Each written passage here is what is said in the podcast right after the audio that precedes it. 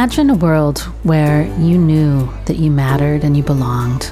The people cared about you because we were so darn good at listening to one another, no matter how different we are. That is what Sidewalk Talk is doing by putting listeners on sidewalks all over the world so that we can practice the art of connecting. Join me, founder and director Traci Ruble, as I interview experts on the fine art of human connection and interview some of our volunteers who've been listening on the sidewalk and even some of the folks that we've listened to.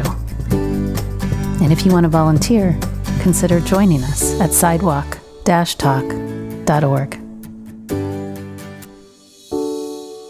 Yeah, so I am thrilled that I get to be in dialogue and bring you along into this dialogue with Oren J. Sofer. I've really dug his work for a long time. When I first heard of him through Dan Harris um, years ago, and then I'm a big fan of Joseph Goldstein. So knowing that Oren is a student of Joseph's, and then I'm really into NVC, nonviolent communication. And Oren's done this really cool thing. He's been a long time meditator and meditation teacher. But what I'm always craving is somebody who can speak to how you bring mindfulness and communication together because so often mindfulness is a solo practice and this is what he's done in a beautiful way. And he ain't wimpy when it comes to talking about social justice and he wrote this piece which is what had me pick up the phone and want to have a conversation with him. And this is going to be juicy provocative grounding thought stirring and i hope that you'll go get his book say what you mean a mindful approach to nonviolent communication because there's nothing that he's saying that's about waiting to be active, but it is about being skillful. And really stoked that we get to be in dialogue with Oren J. Sofer.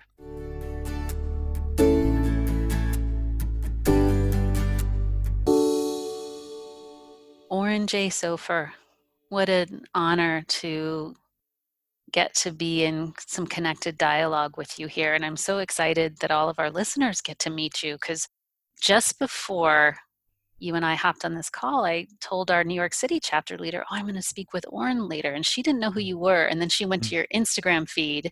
She goes, Oh my God, this mm. guy is great. And I said, I know. that's sweet. That's sweet. Thank you.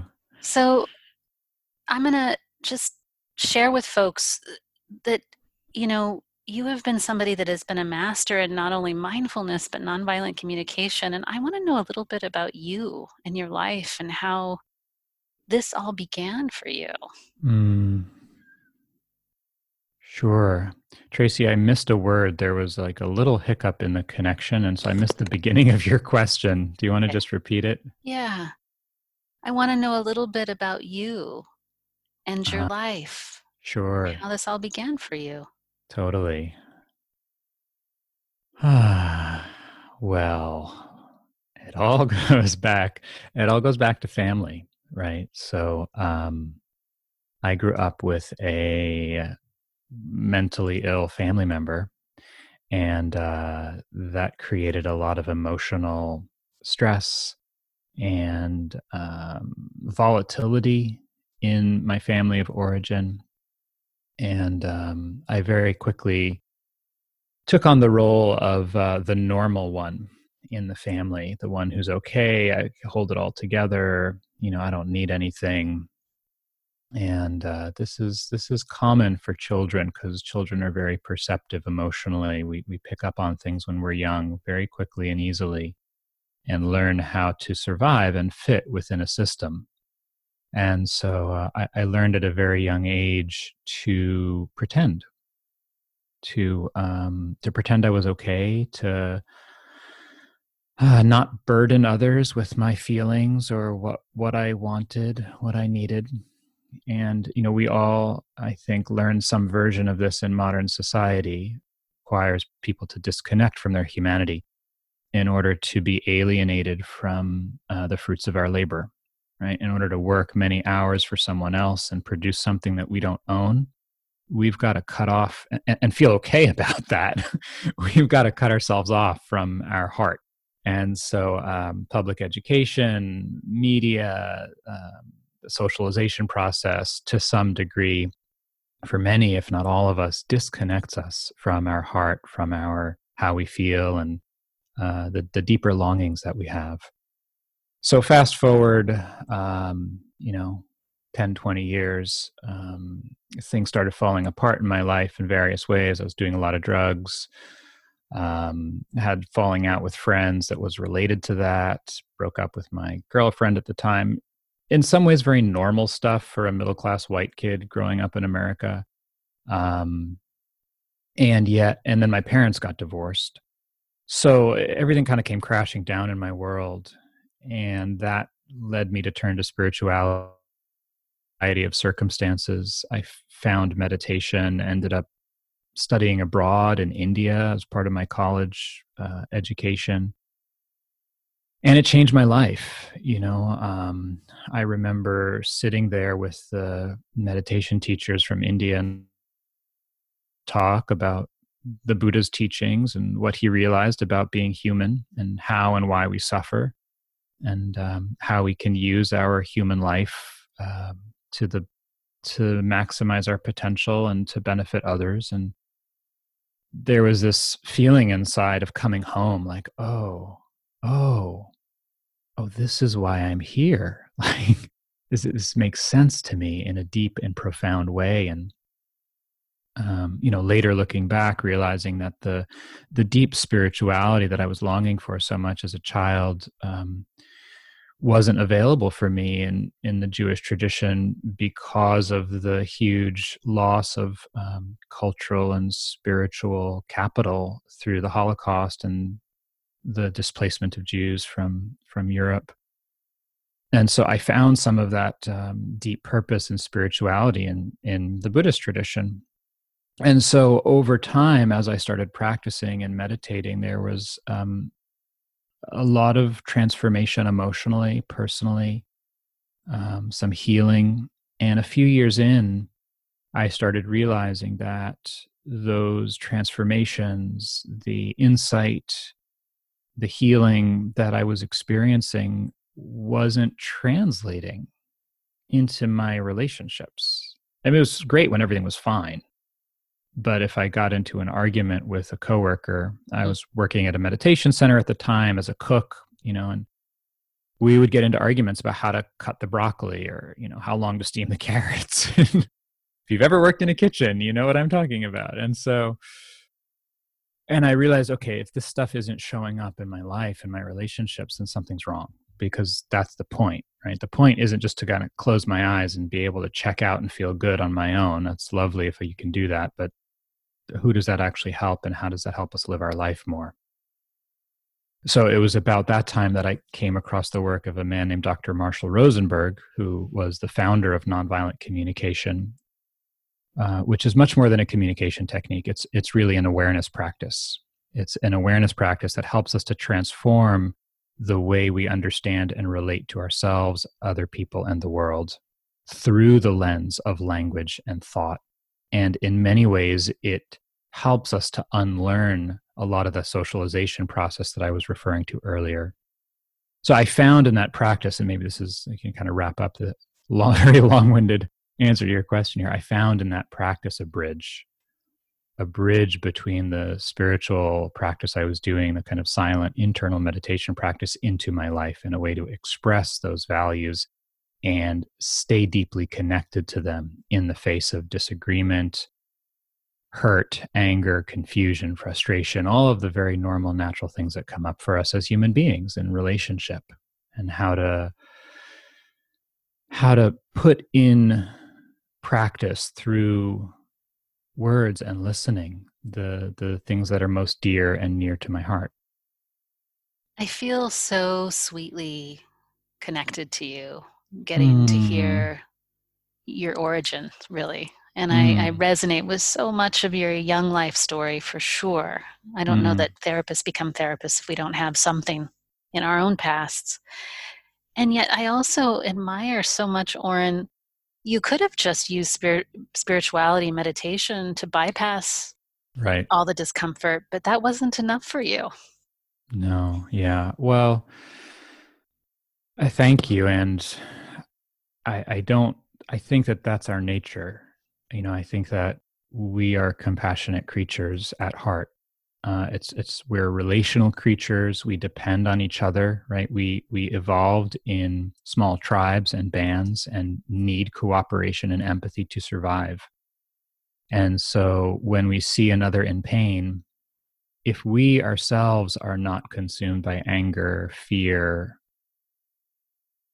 pain, overwhelm, the nat the heart's natural response is to reach out, is to say, "Oh my gosh, are you okay? What can I do?" So, you know, I I just looked around and saw how much difficulty and pain there was in the world growing up and and you know this i this is not enough i i need more right in order to feel whole and and i will say also that i i connect some of that as well to the uh, very deep value in the jewish tradition for social action it's, it's very deeply embedded in the culture um, and so i think that as well was there just a strong value to use one's life energy to better the conditions of society. There's a, a huge value in the Judeo Christian tradition, going back to the Hebrew Bible, of you, you judge a society based on how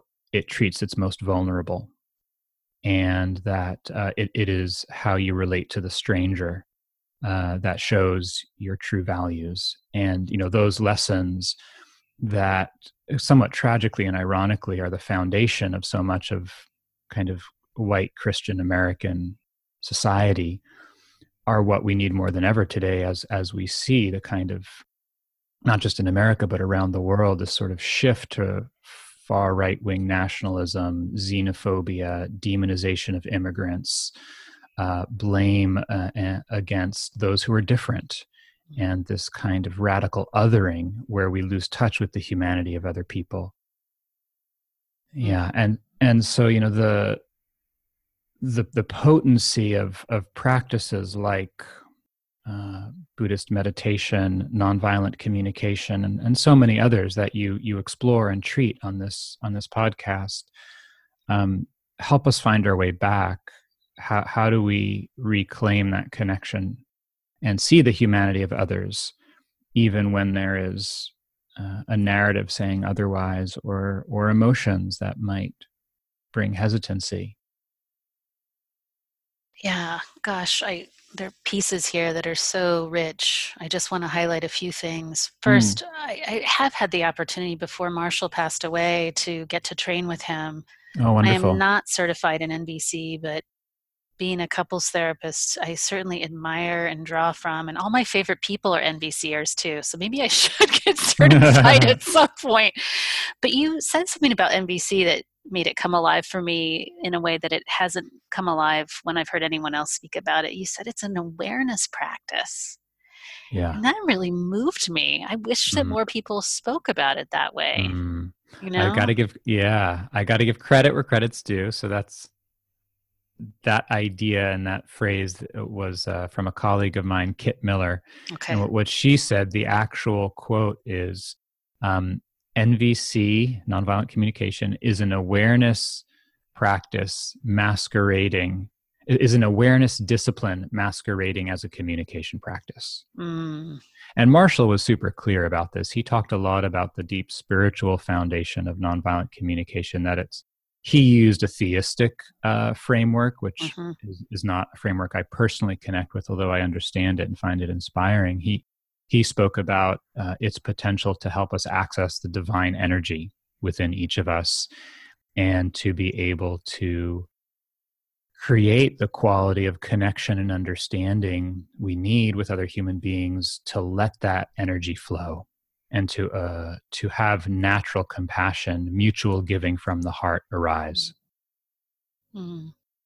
That's such a beautiful north star to sort of mm. think about. That's the north star of north star of NVC because I sometimes feel like in the NVC groups that I'm in right now, we get so caught in the technique of it that we forget the north star is this yeah. natural unfolding of the heart in the relationship that we're aiming for. So I appreciate yeah. that a lot.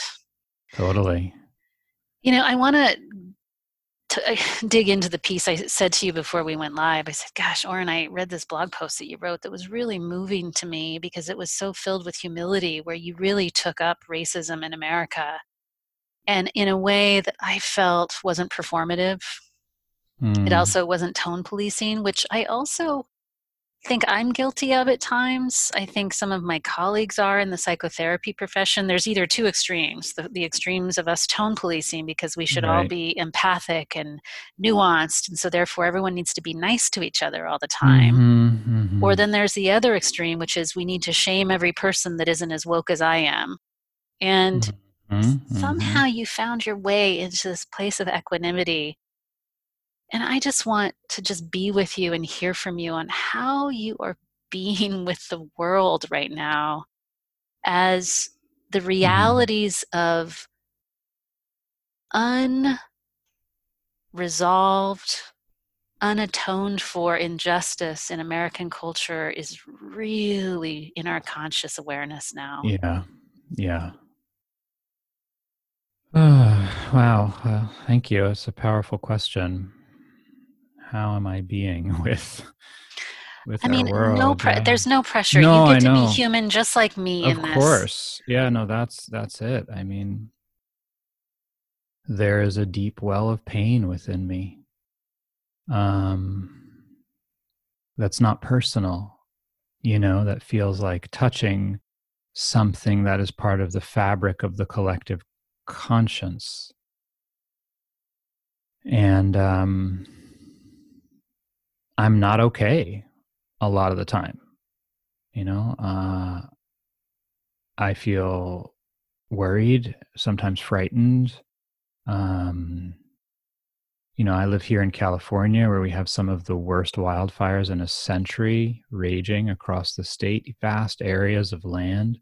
Uh, the air has been uh, difficult to breathe in certain places, certainly my home for some days. And so you know this is just one everything's connected right? This is this is not separate from the legacy of racism. This is about our uh, disconnection from reality from our from our dependence on the earth and our relationship to nature and the tendency of um, patriarchy and um, all of the subsequent forms of uh, oppression to to dominate and control and it, it begins with the i think you know my my view it begins with the human relationship with nature and our our attempt to control and dominate nature rather than to um, live in a relationship of humility and stewardship.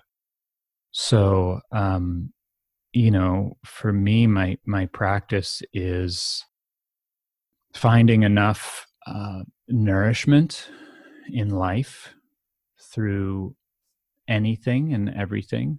Moments with my partner, my own meditation practice, gratitude to my teachers, um, the beauty in nature, the simplicity of a cup of oolong in the morning, you know, finding those moments of nourishment, doing my spiritual practice to stay connected to myself and aware and then as Thich Nhat Hanh has said so beautiful many times not turning away from the suffering actually turning towards it and learning to be okay with not being okay you know mm. that's that's what equanimity is about it's not about uh, not feeling or you know somehow having this kind of neutral stance towards tremendous tragedy and loss and pain and the history of violence in in modern the modern world that continues to this day it's it's actually about being able to open slowly and um, in a in a manageable and regulated way to those experiences without getting flooded so that we can metabolize them mm-hmm. and on a personal level as well as on a collective level i think that's one of the things that our world needs is the willingness to turn towards that which is eating away at our hearts and and our society and begin to metabolize it to to begin to come to terms with it. And so um, hmm. on a personal level you know that's that's some of what i'm doing. Um, you know i think the why don't I, I pause there? You can you can follow up. Yeah well, I just I feel like you just created so much space for the fear and the anger in my own heart, Mhm. right? And what I hear you saying is that the time that you take to generate equanimity inside of yourself so that your activism isn't motivated by a decentering kind of trauma helps in a way your activism to be more right action right speech you know right just sort of right movement and Mhm. I, I and that the work isn't to i think i can be guilty of moving too quickly in order to avoid turning towards that which is hurting Mhm. to Mhm. hot potato my feelings so to speak Sure. Yeah, right, right. Yeah. and so i really wanted to highlight those few things that you said because i you're really saying no it's actually your activism is predicated upon cultivating that equanimity Right, which which which is predicated upon being willing to be with the discomfort. Beautiful. right like that's when we when we talk about if we talk about engaging with racism unlearning white supremacy unlearning male supremacy whatever the dynamic of domination and oppression is that we are seeking to transform within ourselves speak out against and take action for in society um, the the movement the movement of a response that is rooted in a different quality of consciousness, a different dynamic relationally, comes from, in part, our ability to be with discomfort. Right? If we can't be with our own discomfort, then there is a part of our action and our response that is coming out of reactivity and control. I don't want this. I don't want to feel this. Therefore, I have to control what's happening, which tragically and ironically is a recapitulation of the same dynamic of oppression and domination and we've seen this throughout history. You know i'm not i'm not a historian i'm not a political science but the little bit that i know and the friends of mine who are um, point to many instances in history where revolution that was inspired by social revolution that was inspired by beautiful ideals ends up recreating a domination paradigm because the the means was not aligned with the ends. And this is the um, this is the ethos and the the way of nonviolence which is what the the tradition that nonviolent communication comes out of. It's called nonviolent communication because dr rosenberg understood this practice as a key component and a tool for radical social transformation and that if we're unable to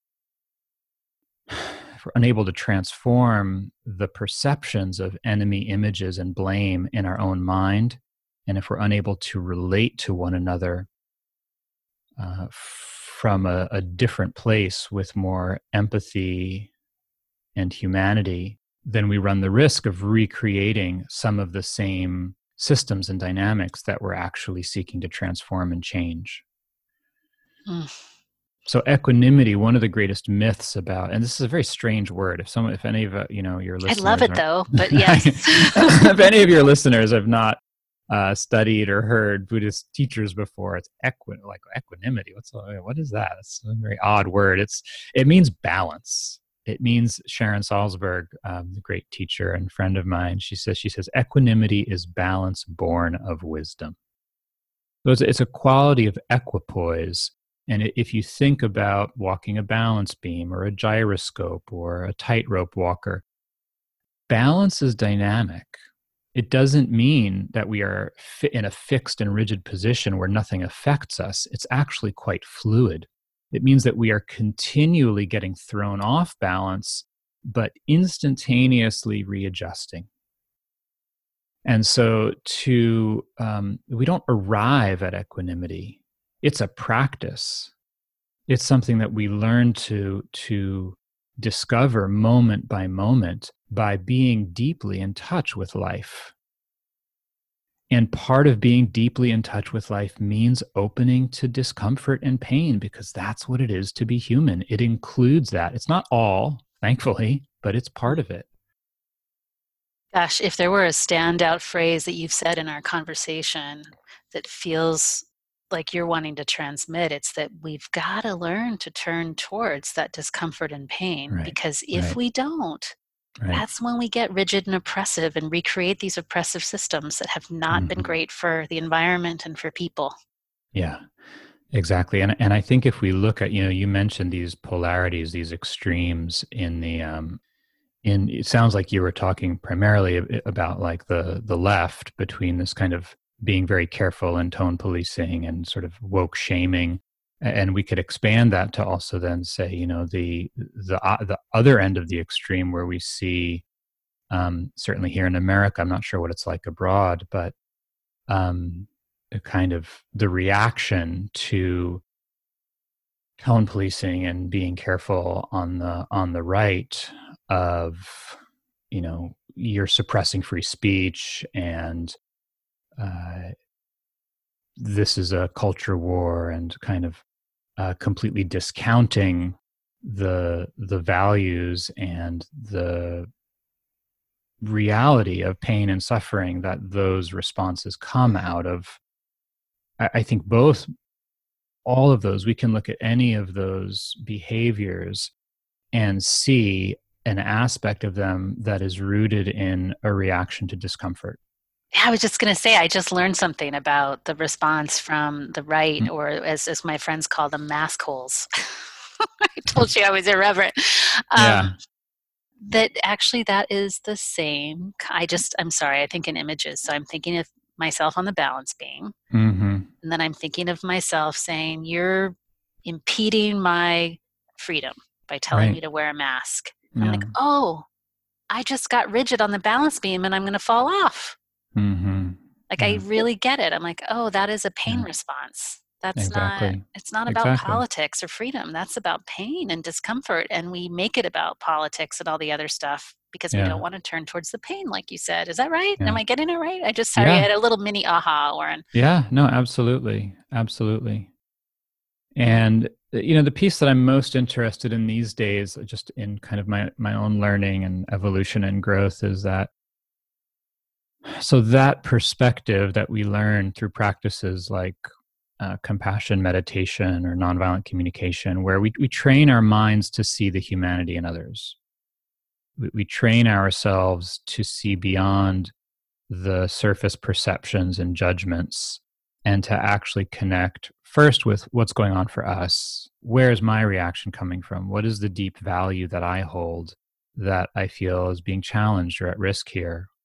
So that I have to defend myself and judge you in order to actually stay connected to and hold on to my value. So that's the first step is connecting with ourselves, being able to identify what's important to me here. It's like, oh, I want everyone to be safe.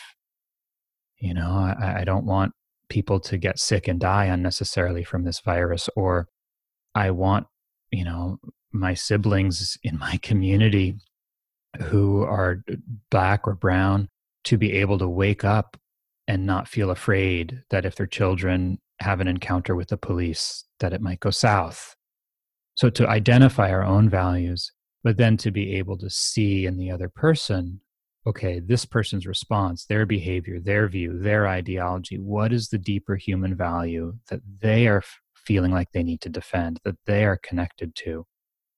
Not to justify behavior or agree with views, but to see beyond that. So, on that's a very clear practice to me on the personal level, and where I'm pushing my own edges and trying to grow and learn is how does that translate into social action? because I don't think we have time, given everything that we're facing politically, economically, environmentally around the globe, to for everyone to wake up individually and have personal transformation change our world. It's possible, but there's not enough time. The things, the forces that we're facing are too great.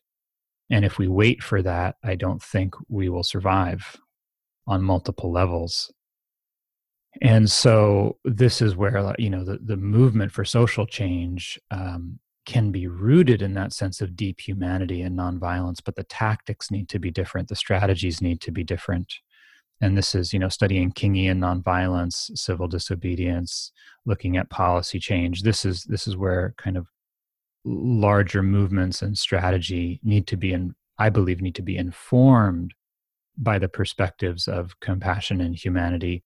Um, but the manifestation of that will look different. Mm. And I think that this is a this is a trap. This is a gap that many um, that I know I, I was in for a long time, and that that many spiritual practices fall into, which is okay if we just change enough hearts and minds, the world will be a better place. And maybe that was true at some point in time when there was more time available in terms of climate change and the survival of democracy in the face of uh, the erosion of democratic values and processes. But I don't think that's the case anymore. Hallelujah.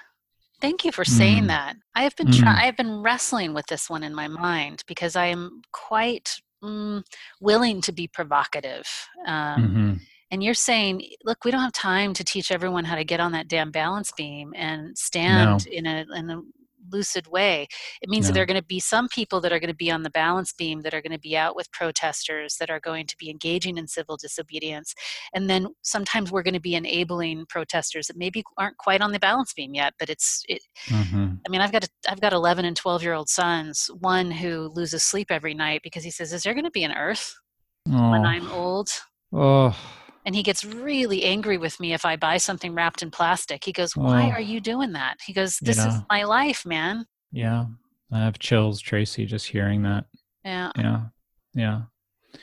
Yeah, and and it means you know um, making music and writing, and there there's there is. Um, there's a role for each of us in the transformation and it doesn't mean that each of us needs to be out in the streets right we we need we need every voice and every response you know whether it whether it's phone banking and writing postcards here in the states to turn out the vote um, mm-hmm. and get more people registered in in key places or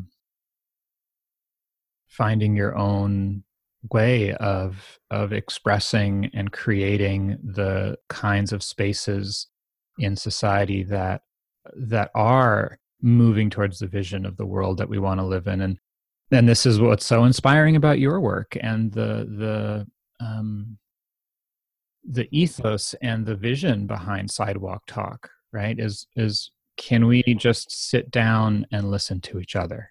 Mm. right? Can we start to create those connections? There's a beautiful story i heard once about um I don't know if it was one or two people. I think it was one one person who went around the world with a sign uh, American willing to listen. Maybe I need to do that here in Germany because I've gotten some blowback being American uh-huh. living here. Right. For sure. That's beautiful. Right. Yeah.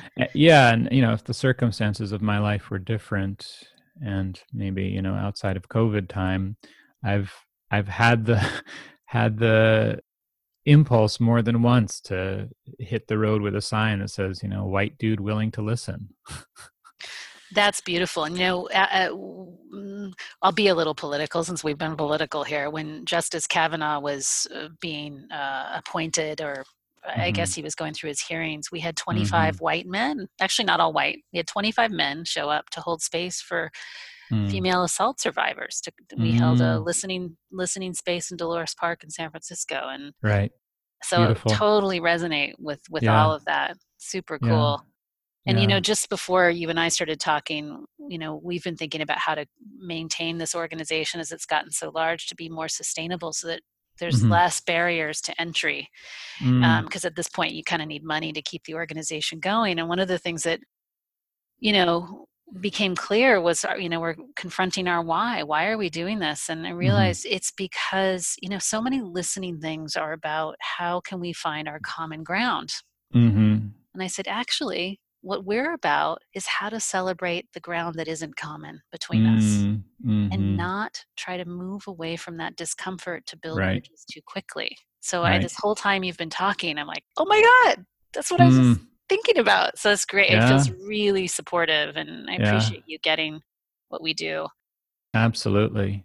So I could talk to you for days and days, but you have so many beautiful resources that you give away for free on YouTube. You've got so many amazing online workshops. I want to say to folks, please go stalk Oren on his website, as I have done, and for sure pick up his book.